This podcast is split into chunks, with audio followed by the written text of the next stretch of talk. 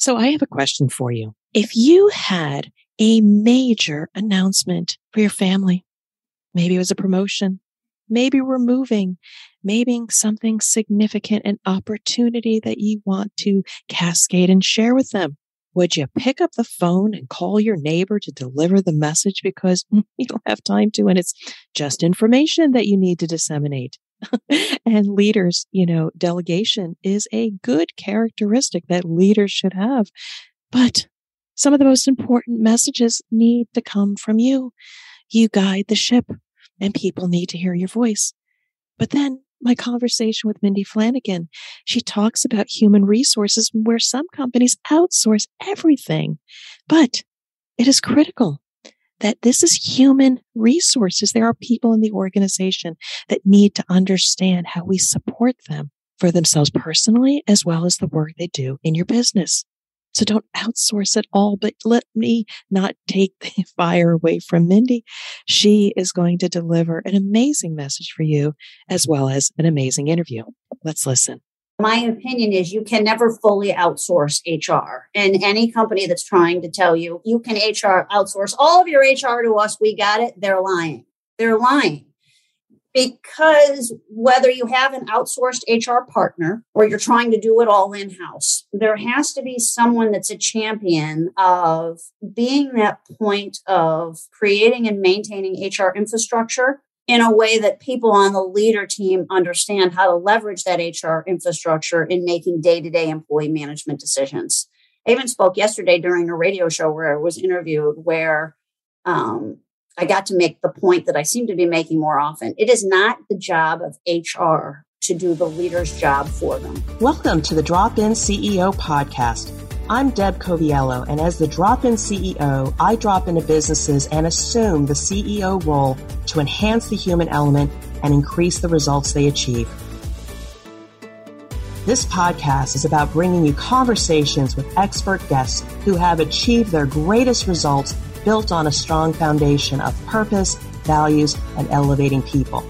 If you're a business leader, entrepreneur, or even just getting started in business, join us as we build the skills you need to achieve your goals. Hello, I am Deb Coviello, founder of the Drop In CEO, and I am grateful you've joined us for another episode of the Drop In CEO podcast. Week after week, I am blessed with speaking to amazing leaders who share their insights and inspiration with you. If you love this episode, and I do hope you do, please subscribe, rate, review, tell others so we can continue to bring you this great show week after week. And we are in service to the C suite leaders of today and tomorrow. So I want to kick this off. I am honored to have a fantastic guest, Mindy Flanigan. Mindy loves to plan, organize, and simplify. And after 20 years of working in the HR outsourcing industry, she grew impatient and concerned about the stigma that small businesses had about HR. HR was too complex. So with that, Mindy was inspired to change that and saw an opportunity to uncomplicate the complicated. And in 2007, she founded Inspiring HR to specialize in employee management basics for small businesses and develop a service model to keep her and her team accountable and keep it simple, understandable, relevant, and empowering. And I can't wait to have this conversation and bring it to you. Mindy, welcome to the show. What a nice introduction. Thank you very much for having me. I've been looking forward to this all day. Thank you. And I am as well. And a special shout out to a Richard Carlton. He was a detective and found this podcast and felt it would be a great conversation to bring us together. So shout out to Richard. Thank you so much for introducing me to Mindy. Yes, thank you, detective. so let's go there a little bit before we get to our usual conversation. We, before we jumped on here, you talked about nicknames and the power and the importance of nicknames for employees and the people in your community. Tell me how that started. And I'm curious, what's your nickname? Some people call me the Energizer Bunny, which is your cue to tell me to stop talking so fast, I would imagine.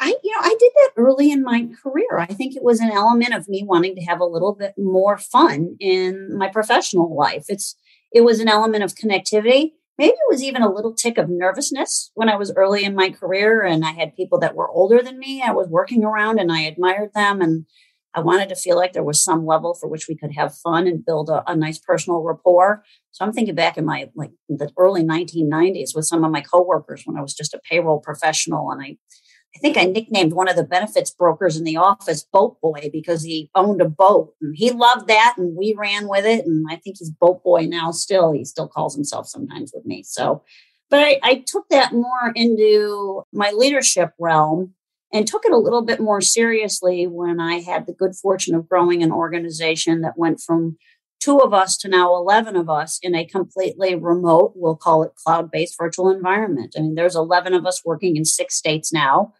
And I'm quite proud of our culture of connectivity and collaboration and teamwork. And yet, none of us are in the same room but once every two years. So, you really have to be intentional with how you keep the work environment fun and engaging, and you're able to put a smile on everybody's face, particularly even during times for which we're collaborating on hard, to- hard topics or trying to overcome a challenge together. So, uh, it, it just became a, an element of how I personalize the employee experience, I guess. And I love what you've done by that just through the art of nicknaming people and then they own it and run with it. It shows that you deeply listen to who they are and their essence because then when they own it and run with it, they're proud to have that nickname. And I will tell you, I probably share the Energizer Bunny with you. I am a fast talker from the East Coast. I slow it down a little bit, but I can go from daylight to sunset and then I crash. But anyway. Yeah, no, I, I, I hear you. It's uh, that breathing thing that sometimes escapes me sometimes. Uh, yeah, I'll do that tomorrow. But anyway, I would love for you to share a little bit about with our audience your career journey. And what I'm really interested in is is you in that journey and the insights that you've gained for which now you've formed inspiring HR and now you're in service to small and medium sized companies. Tell us more about that journey. You know, I've always loved to work. And I, I think it's because I, at a young age, I was around strong, successful women. My grandmother in the 1970s had a, a great career with, I think it was AT&T now maybe, but it used to be Ma Bell. I don't know if anybody remembers Ma Bell in the telecommunications industry, but I watched her and, and professional. She propped me up at her little adding machine when I would visit her at her office in the afternoons. And my mother was a professional. I just had so many strong professional women around me at a young age. And somewhere in that journey, I got a strong sense of self in wanting to be a professional, almost so that the neighborhood kids would joke that I wanted to play office more than I wanted to play house. But fast forward to my, my educational journey where I got a personnel and labor relations degree from one of the SUNY schools in New York and I didn't know it at the time, but one of the best things that could have happened to me was instead of getting an HR related job, a personnel related job after graduation, which were hard to come by in the mid 90s, I got a payroll job. And that's the first time I realized that I had a HR like degree in hand, but I didn't know a thing about the basics of HR. That payroll job was invaluable in really understanding the compliance side of HR. I learned more during that payroll job in the first six months than I probably learned in two years of college. I, it was my first preview on the value of work experience and how different that can be from an educational experience. But from there, I just owned my career, my career growth for a period of time. I worked and I pushed and I suggested and I looked for change and I looked for improvement. But the thing that I learned early on with that payroll job is I had multiple clients and I learned how to build relationships, successful relationships through a cross section of different personalities, different industries, different expectations, and how to really deliver a, a satisfactory client service relationship. But then I got an opportunity to now leverage my HR skills and my HR education into some promotions. And ultimately, I stayed within the professional employer organization industry from the mid 90s to early in the 2000s. And I enjoyed a great career, various HR roles and capacities, eventually up to leadership roles. I had worked my tail off for a lot of years then and met Mr. Right and Mr. Wonderful later in life and um, had a difficult pregnancy um, after I got married and decided career had to be on hiatus for a moment or two so that I could take care of the little one, which now is wandering around somewhere in my house. She's now 18. She's not so little anymore. But I tell you this because it was when I was on bed rest with her and thankful for the journey I had with my employer at the time that I finally found my true passion of making a job work for me. I have this vivid, I've told this story before, but I have this vivid moment where I was watching my little preemie baby in the swing right next to my desk while I'm working, while I'm on FMLA. And I thought, I, I can't go back to work. Corporate America will eat me alive. I'm not disciplined enough to tell corporate America no, and this kid will never know me. So that it's, it, I have to control my destiny. So we decided to regroup and I, we were thankfully well off enough that I was able to sp- start inspiring HR in a way that I could align my skills in building relationships with small business owners, which is where I was most comfortable. So that's what I did from 2007 to present. So it's, I, I take these milestone moments in life where I now believe what my godmother once said to me, which is trust the process. Wait for your, wait for your moments to make decisions and the situation will declare itself. And I guess that's my life story up to this point when it comes to the work that I so enjoy now. So, Mindy, thank you so much for that. You know, we produce this content, one for you and I to get to know each other as well as build a relationship. And maybe there's a way we can support each other on a common journey. But I also do these things also for the insights and inspiration. And one of the things you just said to me, which I hear over and over again is trust the process. I am on a similar role. I've had a successful career in corporate. I now have, have the opportunity to be a business owner and find the clients and serve them as well but there is great discipline and patience in the process. Now, the podcasting, getting to meet great people like you, building relationships, potentially referrals, etc. That is all part of the process. And just because I haven't made up my corporate salary and I have the good fortune of having a great career, it's the process and the fun and the figuring it out, knowing people like you have also honed the process with patience and time and now you're in service to others. So you've given me hope and faith that what I'm doing, just keep going and this will continue to expand and impact many. So thank you so much for that. Yeah, I was. Uh, I will share with everybody that it took me a while, even after I started inspiring HR in my own journey of leadership development and maturity, to start to feel better about the fact that there are these mysterious finish lines that were exhausting me that I was attempting to, cl- to cross. They don't really exist every day is a different journey and it's just it's just a path of continuous improvement and i stopped being too hard on myself when a day didn't get as improved upon as i thought it should. So that's great insight even for an aspiring c-suite leader just to listen to that as well that as long as you have a strategy and you work every day towards that strategy be in control of it. You set the lines you set the deadlines and if you don't meet them they're your own be okay with just still making incremental improvements each day, but make sure that it's on your own terms if you have the opportunity versus being subjected to somebody else. And again, we need to grow up through our corporate careers and learn from others. But at some point, we need to take control of ours and hopefully working with HR business partners such as yourself, you're there along the way to help develop us. But I would love to just go in another direction because you are an expert. I, I, I love working with people like you that work with businesses in that HR dimension, but I really want to talk to you about what makes you different. You know, what are the pain points? What makes your business different when it comes to partnering with leaders? Do you come in from an HR perspective or maybe from a business perspective? How best can you serve leaders that seek out your services? I think we open a lot of doors with the fact that we're relatable and we would we adjust our approach to the needs and expectations and style of each of the individual business leaders that are brought in front of us to have a conversation with, get to know us. And we have, you know, a baseline of questions that we ask that are important in understanding what if what we offer meets their needs and expectations. I would tell you that our style, probably as an element of my own style, is we tend to get to the point. I am a business owner myself trying to accomplish a lot of things in a single day. I set the most unrealistic to do lists every day. And I don't know why I do it. It's a horrible habit.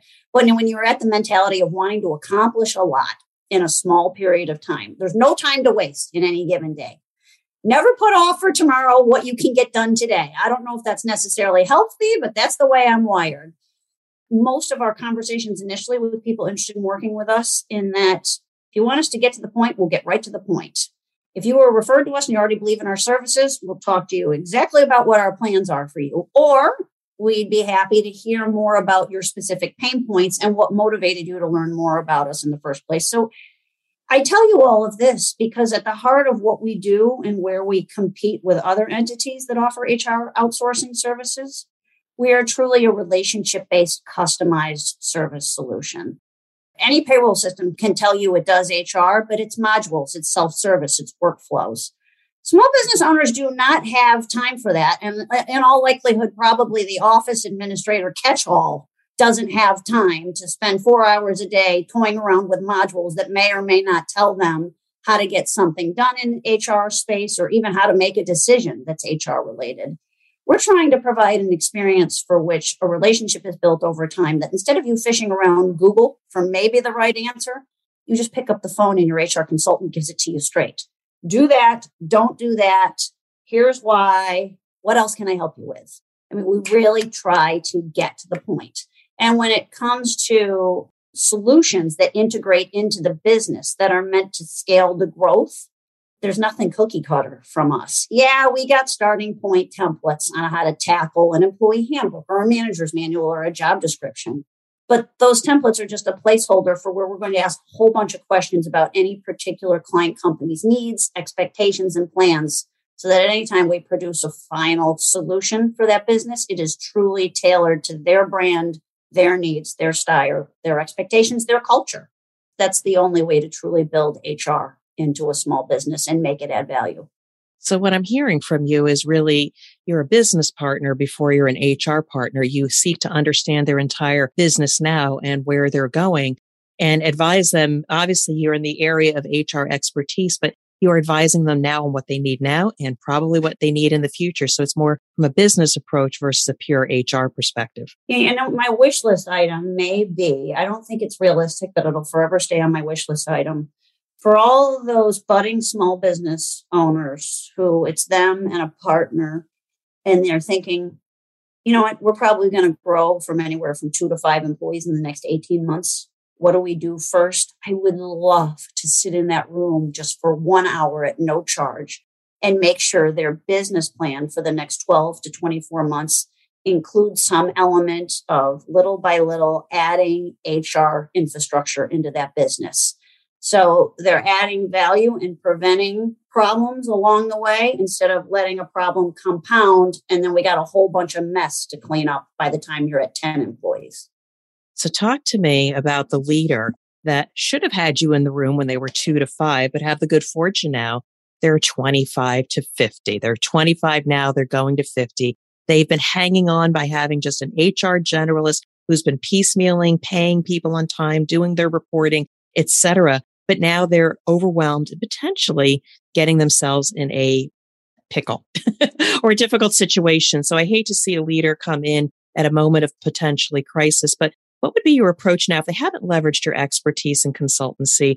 What should they be doing now? What kinds of questions should they be asking themselves? And then maybe picking up the phone and talking to Mindy. Well, first, they would should know. My opinion is you can never fully outsource HR. And any company that's trying to tell you you can HR outsource all of your HR to us, we got it, they're lying. They're lying because whether you have an outsourced HR partner or you're trying to do it all in house. There has to be someone that's a champion of being that point of creating and maintaining HR infrastructure in a way that people on the leader team understand how to leverage that HR infrastructure in making day to day employee management decisions. I even spoke yesterday during a radio show where I was interviewed where I got to make the point that I seem to be making more often. It is not the job of HR to do the leader's job for them. For instance, you may have an HR partner, internal or outsourced, that helps you, the business owner, whoever you delegate to, understand how to put together a good annual review or performance management system and process. And yes, there's standard operating procedures and their forms. It's great to have that infrastructure for your leader team to rely on. But the HR person isn't going to conduct those annual reviews. We don't have day to day knowledge of how that particular employee has done. It's our job to make sure the leader team knows how to leverage the infrastructure we've put in place. And this is why I, what I mean about you can't fully outsource HR because it's it's not HR's job to do the leader's job for them. It's there to be a resource for the leader and not a psychology chair for the employee that just wants to complain but never change anything. That's my other pet peeve with HR. HR is not there to be the psychology chair for employees that just want to complain about the relationship with their leader. We're there to prop people up to work together. We're problem solvers. We're infrastructure keepers. We're not undermine the leader to employee relationship person. It's just another business system, not just kind of a dumping ground for problems. Right. What I really love about your approach, and that's very similar to the work that I do, is I am a drop in CEO. I am a leader that, yes, I can roll up my sleeves, write all the procedures, get the systems working, have you pass an audit or get you out of hot water.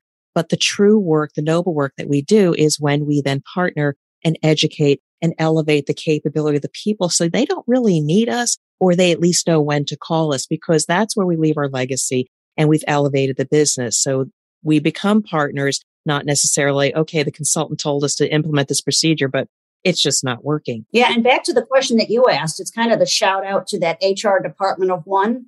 I'm just making this figure up off the top of my head, just based off instincts. But that HR department of one in a business with less than 50 employees, shout out to, let's call it the reluctant spouse, the controller, or the office admin that just because at some point somebody told them to run payroll now somehow they're in charge of everything HR and they're supposed to know what to do, even though they've had no formal HR training whatsoever. And they're kind of just figuring it out on the fly. At some point, something breaks, right? The reluctant spouse, the controller, somebody says, I can't do this anymore. This is inefficient. Our culture is deteriorating. I can't hire this way. We can't retain. Something breaks and it becomes that 3 a.m. thought for the top level decision makers.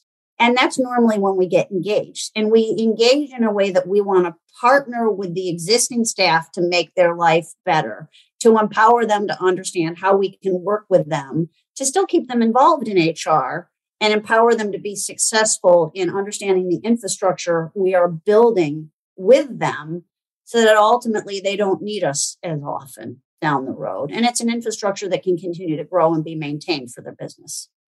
So what you just mentioned right now speaks to one of my talking points is having the courage to ask for help, whether it is that person that by de facto, de facto has become the HR leader or the leader of the organization that says, can I get by another day, another week or month or a payroll period with just what I have and stay, still stay out of trouble?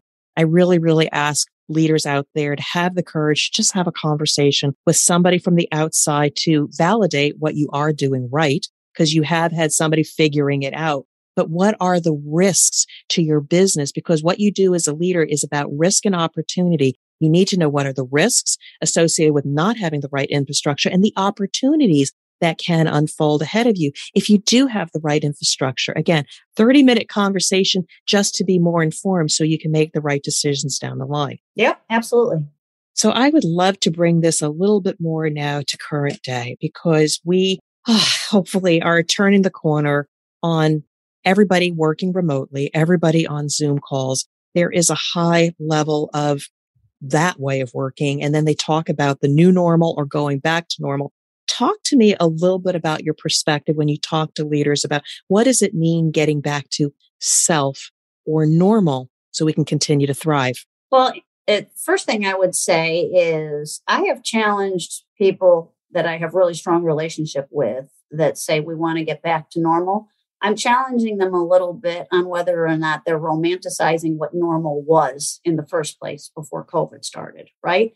COVID and living through the, the uncertainty of COVID and what might happen next with our businesses, that in itself was exhausting and it required a lot of, don't say it too loud, the pivot word. Everybody's burned out on pivot.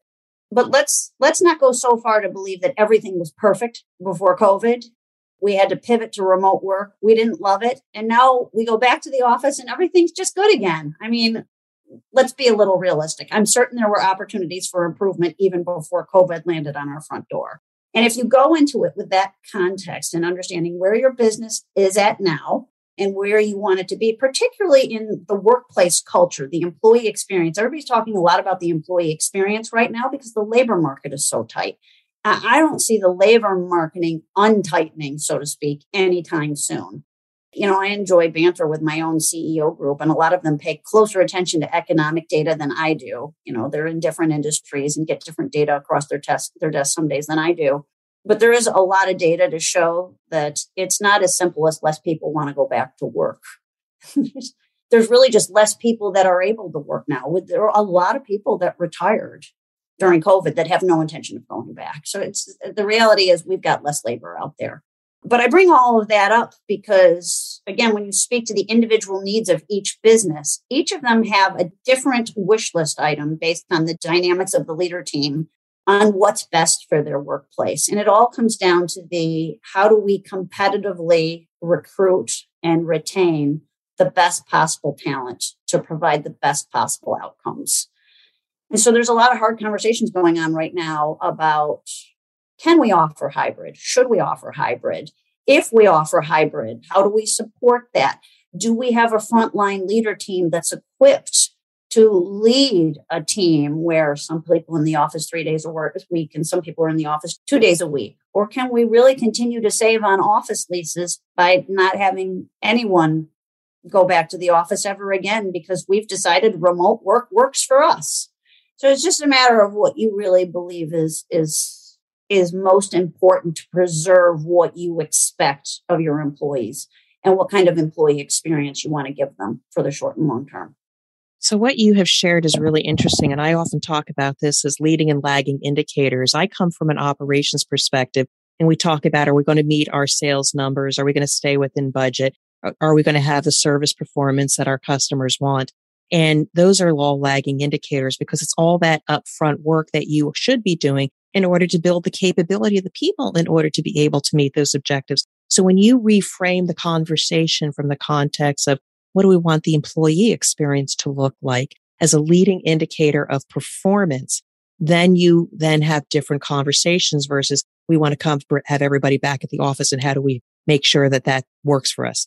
It just starts from a different perspective. So I love the work that an HR does because you're still talking business with people, but you're bringing in a little bit more of a human dimension to consider that as more of a primary focus versus an afterthought. And some people have really challenged me on remote work work substantively and, and correctly so.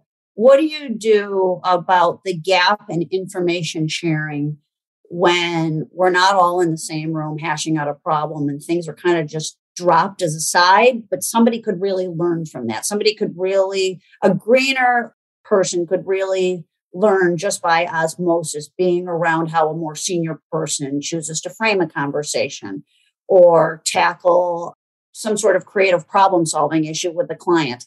I know that there are gaps there, but there's also there's gaps everywhere. It's it's sort of a cost benefit analysis. I would argue that for as much as those gaps exist, is there more time being wasted when people get what we call hallway ambushed you know, the people that already have a full mm. plate at the office and have lots of things to accomplish in a day. But you're simply on your way to take a bathroom break and somebody else in another department ambushes you in the hallway with a big problem. And now your entire day has just been derailed because somebody has, in essence, ambushed you in the hallway. Or how much time is really being, I'd say, squandered by the lengthier complaining sessions in the kitchen or the break room. I mean, there's there's a cost benefit to everything. You just have to figure out what where's the least of the gaps, right? Um, and the other thing that's gotten interesting now with conversations that I'm having, we I had we had a lot of clients that were ready to tell everybody to go back to the office, but now raising gas prices have even made them question that. Why am I going to send them back into the car to spend a lot of money on gas right now? We're not prepared to give them pay raises because we're still finding our footing post COVID. But I'm now going to tell them just because I want to micromanage them more that they have to fill up their gas tank two times a week at the cost that gas is running right now. I've had uh, you know leaders really reflect on whether or not that's an even fair ask if they're not prepared right now to give a cost of living increase. So there's like I said, it's really individualized per company and per temperament of the leader team. So I'd love to bring in a question back to you because what you do in service to others has been truly necessary. And I'm so grateful that you provide these services. But if I were to talk to you like in a year or two from now, where are you taking inspiring HR? What do you hope it to be? Or where, where are your plans for the company? Oh, I'm always operating in two buckets my wish list bucket and what I have to admit is likely reality. I myself am, am conflicted from time to time. I, you know, you know the math, you know the best use of your time, but you also know what you love. I really love leading my team. I really love having relationships with the people that have chosen to spend during a portion of their career, their time, and their talent with Inspiring HR and our clients. I, I am forever grateful to those people who have chosen to work with us. And some people on our team have been around 10 years or more, which I am really, really proud of. My heart wants to create an HR apprentice program. So if my wish list item could be Inspiring HR is primarily running itself and I'm occasionally popping in, but I'm more a champion of creating an HR apprentice program so that I can give budding HR professionals sort of a realistic, useful, we'll call it a three to six month mini course on actually getting that entry level HR job where they can be immediately effective because I feel like there's still a huge gap between what you're taught in college versus the reality of what's expected of you in those entry level positions. I, I really would love to champion an HR apprentice program, but it's it's finding the time to do it. Two years from now, if I'm doing that, I'm I'm going to be really proud. But I can't imagine that I would be so far removed from Inspiring HR that I wouldn't have my finger on the pulse just a little bit with the day to day because it's become almost a second child to me. And I have no intention of going anywhere anytime soon particularly if all these same people are still working for me a couple years from now, I feel a responsibility to continue to maintain those good working relationships. So it would be hard for me to fully step away. And for anyone who's listening, I've had this epiphany sooner. Uh, I've had this epiphany over the last couple of months where I started to grow Inspiring HR at a time where I believed I hadn't I hadn't met that line, that line of respectability and credibility until we got to this much in revenue or this much in clients or this many employees. I'm proud of where we really are now, and I'm certainly not against growth, but I've had to recently look in the mirror and say where I have the most pride is in the relationship I have with my employees. And I'm just going to publicly admit, I don't know if we'll get bigger than 15 employees based on how I'm wired as a leader. I really take a lot of pride in, ha- in being able to ha- get to know people on a you're not three layers down from me in terms of direct reports. And I just I don't know this could be the same company that takes this great care of its clients if we were more than 15 employees. I don't see it. So I want to thank you for answering that question. I don't often ask that of my guests, but one of the things that you said that really resonated with me, and that's why I'm so glad that Richard has brought us together, is that when we want to leave our legacy, helping the next generation leader. So I also have the Drop in C Suite Academy to help those aspiring C suite leaders that are really good at what they do, often mid career, but lack the support system to build back their confidence and be able to take control of their career. So I too want to leave a legacy and help the future leaders. So I'm grateful that you are also looking into and pursuing that work. It's noble and it leaves a lasting impact. So this has been an amazing interview. I know we could talk on and on because we both sincerely care about the human dimension of leadership. It, humans still run the world and we need to continue to evolve them and elevate them so that they can be successful in the businesses they serve. So are there any last parting thoughts that you want to share with our listeners before we bring this to a close? Well, if anyone out there is thinking they need HR help, but they think HR consulting means what you think it was like interacting with that corporate HR department 20 years ago, it's not the same. We have all evolved to be really great add value partners. And I'm not just talking Inspiring HR, there's so many good HR consultants out there that know how to be those business minded individuals who can weave HR into a small business and make the leadership team's life so much easier.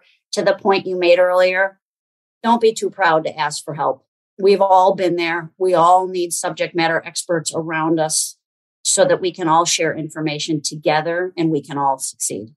So, Mindy, I'm grateful and thankful that we've had this conversation. I hope we continue the conversation in servicing those businesses in one way through your skills or mine. But I just want to say thank you again, and I do wish you continued success. To you as well. Thank you for having me. I really enjoyed it. Thank you for listening to the Drop In CEO podcast. My new book, CEO's Compass, will change the way you think about leadership, navigate rapid transformation, and elevate the leaders of tomorrow. If you're feeling off track, the CEO's Compass assessment will guide you to peace of mind in days, not months. You can learn more about the CEO's Compass by visiting my website at dropinceo.com. Now go out and lead, inspire, and achieve your goals.